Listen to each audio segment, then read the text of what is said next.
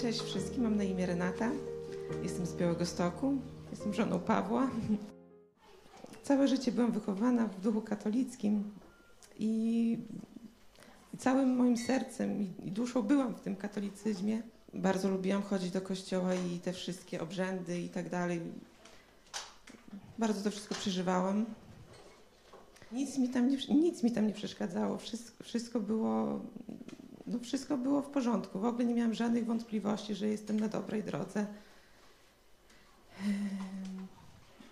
Jakieś y, wszyscy, wszyscy święci, Maryja, wszystko, nic mi nie przeszkadzało.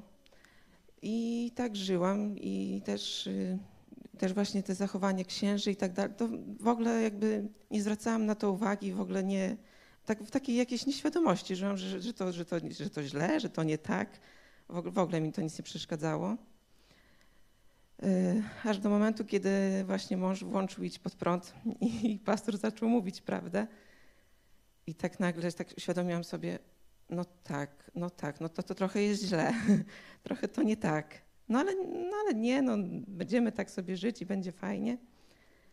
No ale później właśnie zaczęliśmy z mężem czytać Nowy Testament. Myślę, no chyba coś pastor pokręcił, no chyba coś, coś, coś chyba nie tak.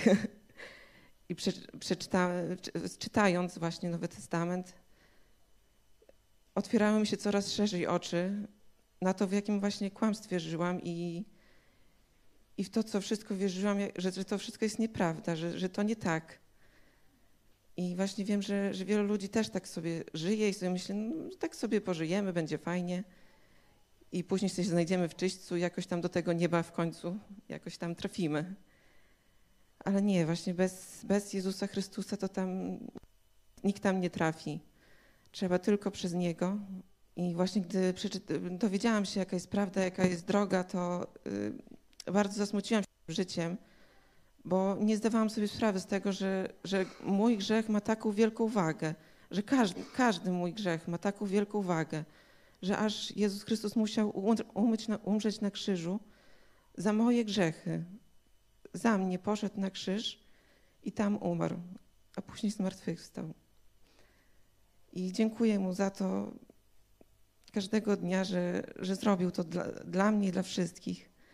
I jest to, dla, dla każdego jest to rozwiązanie, tylko trzeba się do Niego zwrócić, trzeba uznać Jego jako jedynego Pana, który właśnie jest Panem moim, mojego życia i którego chcę, któremu chcę bardzo wiernie służyć. Dziękuję.